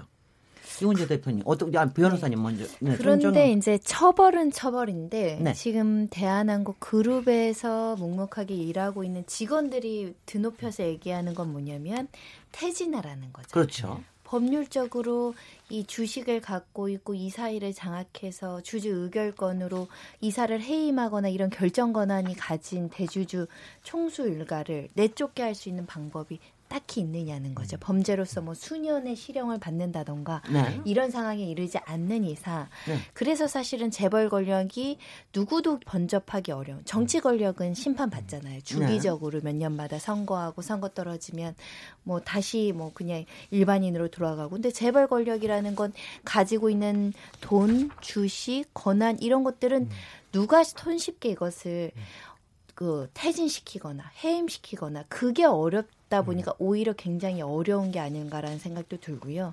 그러면 이렇게 그냥 또 그냥 우리 피켓 들고 열심히 해도 그냥 흐지부지 되게 되는 겁니까? 모르겠습니다. 조양호 회장이 뭐 전문 경영인 체제로 뭐 일선에서 뭐 경영에 손 놓고 하겠다고 하지만 3년 후에 4년 후에 5년 후에 다시 경영 일선에 다 복귀한다고 해서 그걸 법률적으로 막을 수 있는 제도는 우리나라에 없죠. 그걸 아마 대한항공 그룹 직원들은 가장 두려워하지 않을까라는 생각이 듭니다. 거기도 약간 이제 하나 딱 제도는 있어요. 그러니까 그 주식회사는 이제 영리법인이기 때문에 상법에서는 그 영리배분의 경우에 있어서는 그 대표이사가 비리나 전횡을 저질렀을 때 해임 청구 소송이라는 것들을 낼 수 있게 되어 있습니다. 그런데 그것도 이제 일정한 그 지분이 모아져야 되거든요. 근데 아무리 이제 거기 근무하는 노동자들이 주식을 모았다 하더라도 해임 청구 소송이나 또 해임 청구 소송에 앞서서 일단 이사회에 대해서 해임 청구를 요구해야 돼요. 네. 근데 거기에 맞는 주식들을 모으는 숫자는 안 되는 거죠. 그게 얼마나 돼야 되는데? 그게 한 뭐 1.5% 정도에 되는데 주식 수로 따지면 그것도 뭐 몇십만 주가 돼야 되는 거기 때문에. 아, 지난번에 다스는 3% 모으기도 했는데. 근데 그건 작은 회사고 여긴 대한항공은 상장까지 돼 있어서 큰 회사이기 때문에 이제 어려운데 유일하게 그걸 할 수 있는 데가 국민연금입니다. 네네. 그러니까 국민연금이 보통 맞아요. 이제 다른 나라에서는 뭐 캘리포니아 무슨 연기금, 그 공무원 연기금, 교사 연기금 뭐 이런 이제 연기금들이 있으면 거기는 이제 스튜트십이라고 그래가지고 어떤 공익의 대변자로서 이런 문제가 있을 때 나서는 거죠. 얼마 전에 그 구글의 총수가 이제 자기에게 유리한 한 주에 10표의 의결권을 행사할 수 있는 주식을 만들겠다고 그러니까 캘리포니아 연금이 이제 들어와서 그거 무효다라고 바로 소송을 내지 않습니까? 그럼 우리나라 국민연금도 나서야죠. 이럴 때는 그러면 이제 이거 다 회사 망하게 되고 그러면 우리 국민들이 맡겨놓은 그 국민연금의 재산인 주식 가치도 떨어지게 되니까 가만히 놔둘 수 없으니까 그 지금 조양호, 뭐 조은태 이사들 퇴진하는 해임하는 그런 뭐 이사회를 열자 그런 걸 위해서 해임 청구 소송을 안 하면 열겠다 뭐 이런 것들을 좀 적극적으로 추진을 해야 되는데 우리나라 국민연금이 좀 그런 데에 대해서는 너무 무심하거나 무능하거나. 아니면은 이제 자기 역할들을 못 하거나. 여태까지는 뭐 딴짓도 좀 했었다고 그러기도 하죠. 근데 오히려 이제 재벌 총수들이 합법적으로 합병 같은 걸 어루게 되면 이제 오히려 가서 그런 것들을 그 국민들의 이익을 대변하려고 그러는 게 아니라 그런 것들을 지원해주고 이제 그랬다는 거죠. 그러니까 문재인 정부에서도 이제 이 문제를 해결하기 위해서 국민연금의 그런 스튜어트십 역할 이런 걸 강화하겠다고 이제 했는데 그게 한 1년이 됐는데도 구체적으로 뭐가 좀 안 보여지고 있어요. 그래서 이번 기회에 좀 대한항공 문제에서 국민연금이라는 게 어떤 데다 이럴 때는 진짜 공익의 대변자로서 나서 가지고 그런 이제 그 굉장히 무도한 어떤 그 회사에 굉장히 피해를 주고 있는 그런 경영진들도 뭐 물러나게 하는 그런 역할들도 적극적으로 하는 그런 이제 모습을 좀 보여줄 필요가 있는 맞는 말인데 저는 손아람 작가님. 네.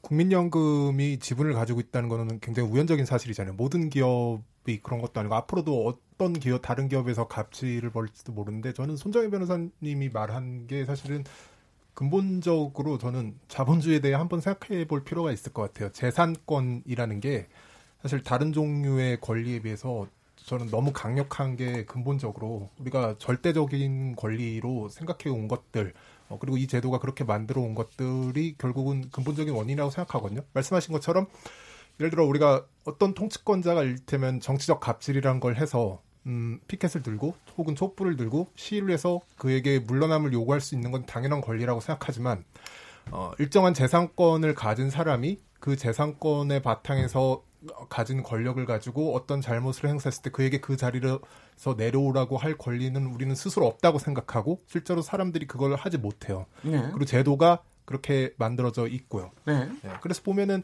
이 정치권 갑질 같은 것을 보면은 뭐 어떤 종속관계에서만 일어나잖아요. 뭐 보좌관이라든지. 네. 그리고 소비자들도 갑질할 때 자기가 소비할 때만 합니다. 그런데 재벌은 갑질의 상황이 없어요. 모든 상황에서 갑이라는 거죠. 언제 어디서나 네. 영원히. 그렇죠.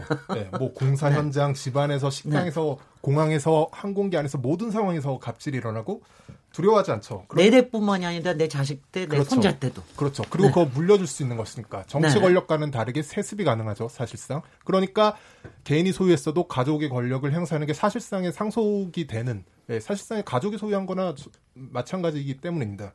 그래서 유일하게 장애물이 유일하게 두려워하는 게 이렇게 공론화되는 거잖아요. 네네. 그게 무슨 말이냐면은 시민들이 시민적인 규범으로 촛불을 드는 형태로 이걸 해결할 수 없지만 대개 시민들이 공론화가 됐을 때 분노를 드러내는 방식이 사실 소비자로서 네. 대응하려고 하는 그것을 두려워하는 거거든요.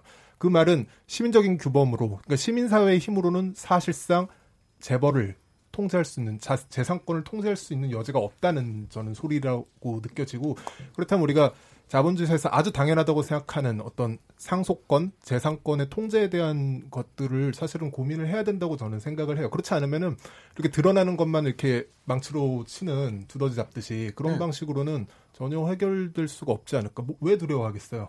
네, 잠깐만 숨어 있으면 되는데. 그렇죠. 그리고 죄송합니다만 몇 번 네. 하면 돼요. 그래서 이번 사건이 일어난 다음에 조양호 회장이 제일 먼저 한 게 방음벽 네. 설치라고 하잖아요. 그렇습니다. 네. 네. 그게 전형적으로 문제를 인식하는 사실은 영리한 방식이거든요. 네. 네, 그 입장에서는 네, 밖으로만 안 새어나가면 아무 문제 없다. 네. 사실이거든요. 네. 네. 그리고 지금 대한항공 사건에서 훨씬 더 큰 줄기는 횡령 배임에 초점이 돼야 되는데 네. 언론 보도도 이 폭행, 갑질, 폭언에 집중되어 있거든요. 아, 근데 저는 그냥 그게 굉장히 궁금한 게요.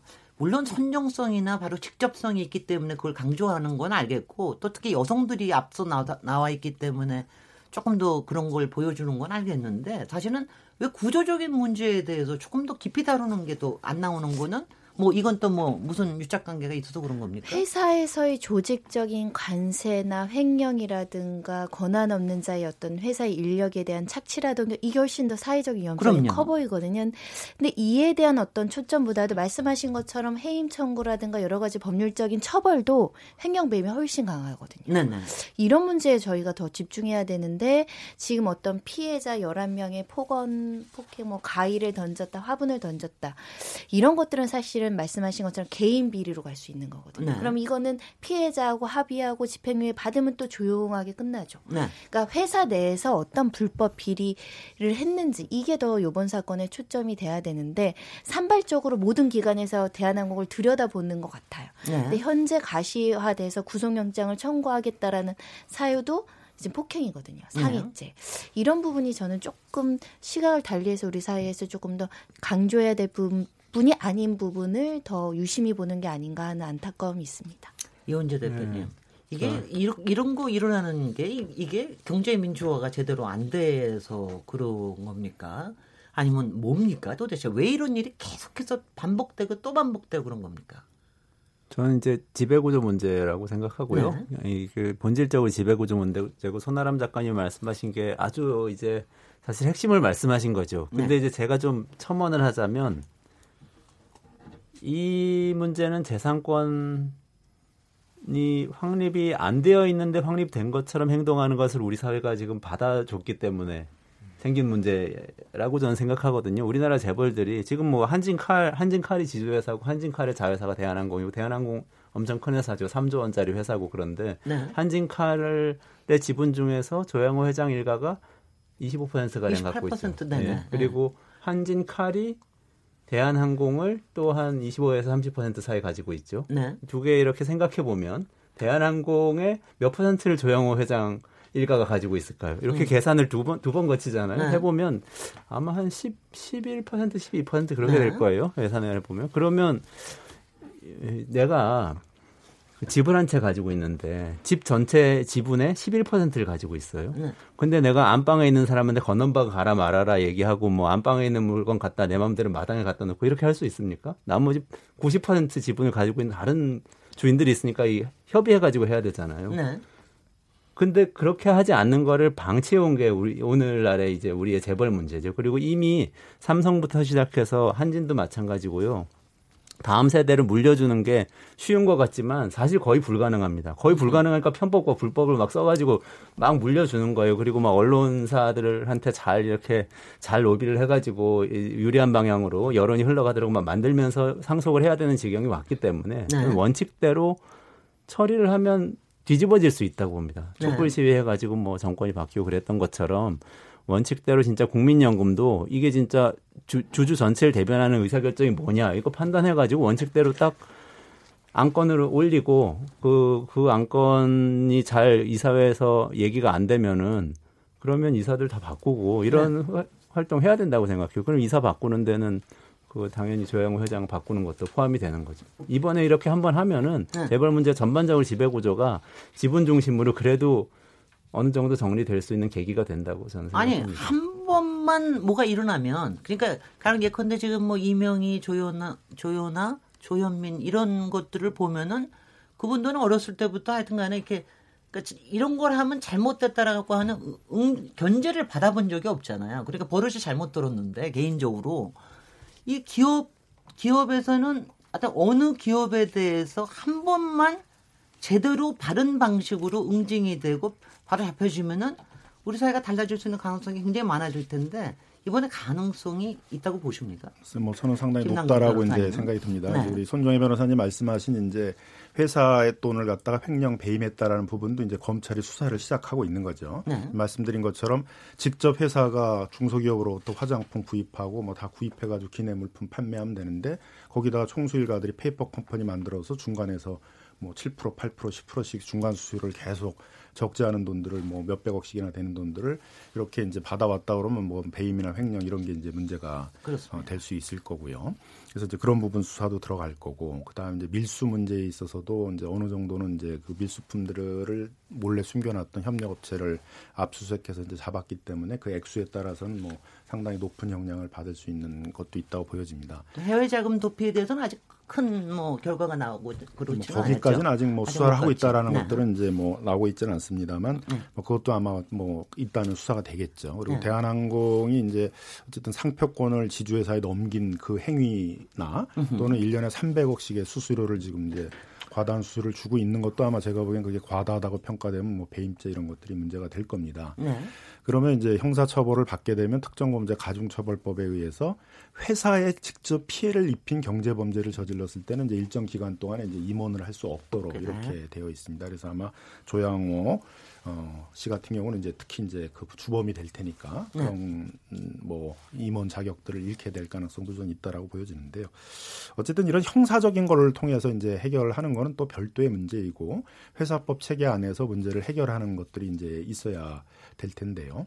첫 번째 가장 문제가 되는 건 이제 이사회가 이제 거수기 역할을 밖에 못 한다는 거죠. 그래서 영미법에서는 그걸 러버 스탬프 고무도장 찍는 역할만 한다 이사들이 그러는데 그게 일찍이 문제가 돼서 이제 20세기 초반에 이런 게 다 척결이 됐죠. 그래서 우리가 알고 있는 그런 대부분의 다국적 기업에 있어서는 회사 업무를 수행하는 사람은 이사회 거의 참여를 안 하고 있어요.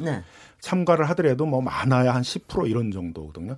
다 회사 업무하고는 벗어나서 오로지 감독만 하는 이사들로 주로 구성이 되어 있습니다. 뭐 미국의 GM 같은 회사도 90% 그렇게 돼 있고요. 뭐 독일의 다임 빌러슬러 같은 데들은 거의 뭐 100% 그렇게 돼 있고 그런데 우리는 거의 대부분 이제 현대자동차 같은 데가 많이 그걸 극복을 했다. 이렇게 하는데도 그런 독립된 이사들이 한 40%밖에 안 돼요. 한 60%는 여전히 총수일가에 충성하는 사람들로 다 구성이 돼 있고 대한항공은 거의 일색인 거죠. 지금 상황을 보게 되면 안에서 뭐 한마디 견제하는 목소리를 내는 이사 한 명도 지금 없는 이 상황에서도 없는 상황이니까요. 그래서 이런 걸 이제 좀 극복을 하기 위해서는 어쨌든 소수 주주들이 자기 대표들을 이사로 보낼 수 있는 이런 장치가 만들어져야 되는데 그게 이제 계속 경제민주화의 중요한 수단으로 이제 개혁 과제로 얘기가 되고 있는 집중 투표제를 하자는 거죠. 이사를 3명 뽑을 때 소수 주주는 그 3표를 갖다가 한 이사한테 몰아줘 가지고 이제 적어도 한 명의 이사들은 보내게. 적어도 연기금이 예를 들어서 그 관철시킬 수 있는 이사가 한 명은 있어야 될 거 아니에요? 네. 또는 이제 그 이해관계자인 노동자들의 대표를 한 명을 이제 노동이사제로 보내든가 해서 네. 이사회를 이제 굉장히 다변화시키는. 그러니까 다른 나라처럼 뭐 서비스업을 하는 그런 이제 기업이면 당연히 소비자 쪽에 어떤 대표가 되는 사람도 이사에 참여해야 되거든요. 그래서 이런 식으로 좀 바꾸는 것들을 좀 이번 기회에 했으면 좋겠다라는 것이고요. 근데 그러는 과정 속에서 좀 국민연금이 그런 스튜어트십이라고 얘기하는 공익의 대변자로서의 역할들을 좀 제대로 해냈으면 좋겠다라는 이제 그런 생각입니다. 네. 한쪽에서 제도적으로 이렇게 해나가는 거는 분명히 해나가야 될 테고요. 아마 그리고 문재인 정부에서 어느 정도는 의지가 좀 있어 보이는 거는 같습니다. 근데 또 한편에서 그 저는 사실 오늘 이제 재벌 갑질, 특히 대한항공 갑질을 가지고 얘기해서 그러는데 그냥 솔직히 갑질이라고 하는 심리 자체가 우리 사회에 그냥 좀 있는 것 같다는 그런 생각도 참 많이 들어요. 아까 말씀하시는 중에 그러니까 얼마 안 되는 지배 구조를 가지고 막 좌지우지를 하는데 그거를 그냥 대충 내버려 두고 마는 이유가 그렇게 하면은 그냥 서로 뭐가 떡고물들이 생기는 거겠죠, 뭐. 근데 그런 것들 때문에 이런 갑질이라고 하는 건 그냥 사회적으로 그냥 허용을 하는 그런 거 자체가 저는 우리 사회의 문제가 아닌가 하는 이런 좀 심리적인 문제도 좀 있는 게 아닌가 싶은데 손아람 작가님 그런 쪽에 네. 이게 왜냐하면 이게 말이죠 무슨 의견을 손 들고 얘기하면 이상해지는 거 아니에요 하여튼간에 맞죠 사실 재벌이 갑질을 할 때 가장 주목을 받지만 늘 어디서나 일어나 갑의 위치에 있을 때 일어나고 저는 제가 겪어본 건 이런 게 있어요 저도 이제 아르바이트를 했던 적이 있는데 고용주가 그 투표일에도 아르바이트생들을 전부 일을 이제 시키더라고요. 네. 근데 일을 하고 있는데 문자가 왔어요. 네. 오늘은 투표일입니다. 네. 여러분들 제 아이가 행복하게 살아가는 미래를 위해 꼭 투표해 주세요. 그런데 아무도 투표할 수가 없죠. 모두 네. 일을 하고 있으니까. 네. 그러니까 마치 어떤 느낌이면 굉장히 다들 이제 단체 문자로 띠딩띠딩 하니까 네. 웃으면서 그거를 읽었는데. 어떤 공공의 이익이라는 것을 자기 이제 가족의 이익이라든지 이런 식으로 번역하지 않을 때는 그것을 인식 자체를 못한다는 그러니까 그런 우스꽝스러운 문자를 보내는 거죠. 네. 네. 그런데 그럼 우리는 왜 거기에 대해서 왜 투표 날 일을 시켜요라는 말을 못했느냐? 네. 사실은 공공적인 권리를 지키기 위한 싸움이 당장 내 직장을 걸 만큼. 대단한 게 아닐 수 있거든요. 일하는 사람 입장에서는. 네. 결국 공공적인 권리와 이익은 공공적으로 보호를 받아야 되는데 그걸 내가 내 밥그릇 챙길 때 알아서 해야 된다는 게 저는 문제인 것 같아요. 네. 네.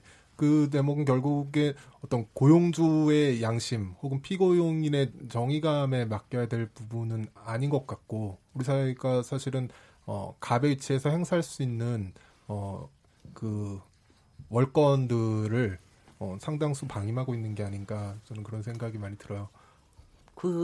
저는 사실 오늘 두 개의 키워드를 이렇게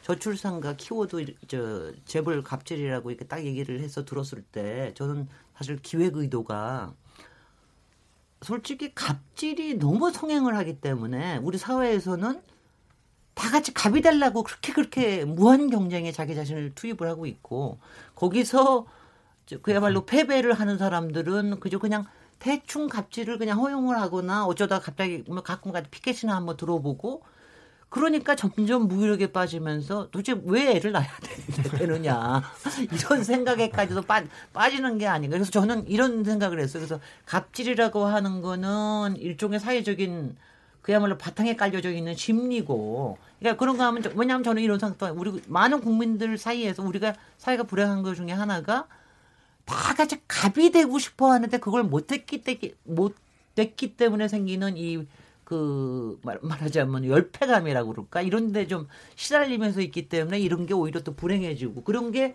실제로 현상으로 나타나는 게 저출산인가? 원래 이렇게 PD님이 이렇게 해놓으신 거 아니었어요? 제가 잘못 해석한 겁니까? 손정혜 변호사님 어떻게 생각하세요? 일단 이 갑질도 좀 상대적이긴 한데 네. 이제 문제되는 갑질은 범죄인 갑질이 직장 내나 기업 내에서 나왔을 때의 그 직원들에 대한 피해를 어떻게 방지할 것인가 네네. 이런 부분들 고민 같이 해주셨으면 좋겠고요. 네.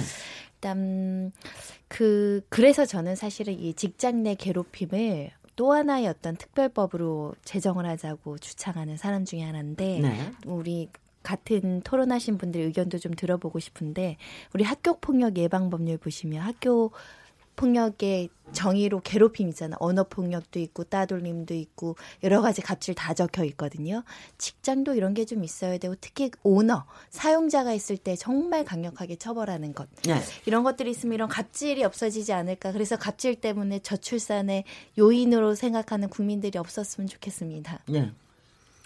저는 이원재 대표님 어떠세요? 네, 제가 아는 친구들 중에 콜센터에서 일하는 친구가 있는데 그 친구는 통신사 콜센터에서 일을 하는 거예요. 그러면 이제 전화가 오는데 전화를 거는 분들이 분명히 고소득층의 재벌일 리 없는 분들이죠. 재벌이 무슨 통신사에 전화 걸어가지고 무슨 불만을 얘기하겠습니까? 네네. 근데 그렇게 갑질을 한다는 거예요. 그럼요. 야, 엄청나게 3시간, 4시간을 계속 욕을 먹는다는 겁니다. 네. 밤에 새벽 1시, 2시에 전화를 해가지고 그럼 그런 걸 생각을 해보면 저는 이게 지금 말씀하신 이 진행자님 말씀이 이제 네. 어떻게 읽히냐 하면 이게 갑질이라는 게 꼭 그러니까 물론 범죄적이고 재벌이 행하는 그런 이 포악한 갑질도 있지만 그게 아니라 우리 일상생활에 우리는 약자한테는 뭔가 어떻게 대해도 된다라는 네. 생각이 은연중에 막 처음에는 이제 강자들 때문에 그게 생겼지만 많이 퍼져 있는 것 같아요. 그래서 네. 좀 이걸 좀 완화하는 게 정말 중요하겠다는 생각이 들고 그거의 네. 핵심이 사실 먹고 사는 문제거든요. 목구멍이 포도청이란 것 때문에 그걸 당하면서도 이 콜센터 직원은 그만둘 수가 없고 회사는 네. 너 참아라 계속 얘기해야 되고 이렇게 되는 거기 때문에 사회 안전망을 강화하는 것이 네. 정말 중요하다고 생각합니다. 갑질 방지 방법으로. 그리고 손아람 작가님. 네. 일종의 갑질이라는 게 극대화된 특권이잖아요. 네. 이 특권이라는 게 제가 알기로는 그 라틴어에서 이제 로마법에서 프라이빗 로 그러니까 사적인 법, 한 개인에게만 별개로 적용되는 특별한 법이라는 뜻으로 시작됐다 그러더라고요. 근데 굉장히 이 특권이라는 게 만연해지면 네. 예, 그리고 사법 체계가 특권을 당연시화하는 게 되면은 이제 그걸 종에 살 수 있다고 생각하는 거죠. 저는 이제 가끔 이런 생각이 들 때가 있어요. 명절 같은 때 고속도로를 타고 내려가면 굉장히 차가 막히는데 이 버스전용 차로에 대한 유혹을 느끼거든요. 네.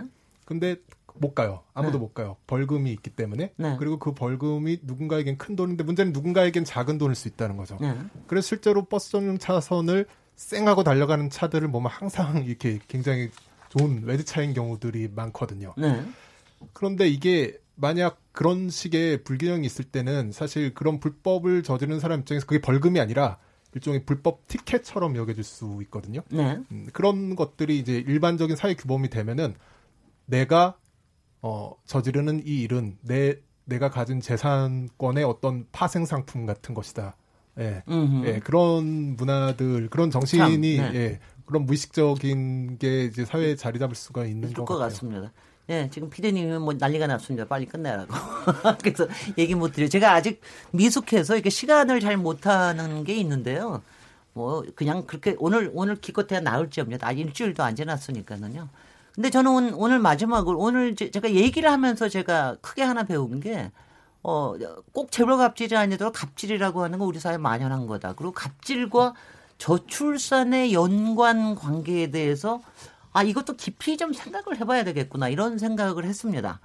오늘 키워드 토크에서 손아람 작가님, 손정혜 변호사님, 이원재 대표님, 김남근 변호사님 이렇게 바쁘신 날 나와주셔서 고맙습니다. 우리 또 다음 주일에 또 키워드로 또 찾아뵙도록 하겠습니다. 저는 내일 7시 20분에 KBS 열린토론 다시 오겠습니다. 네, 감사합니다. 아직도 시간 못 맞췄어요. 58분에 끝나는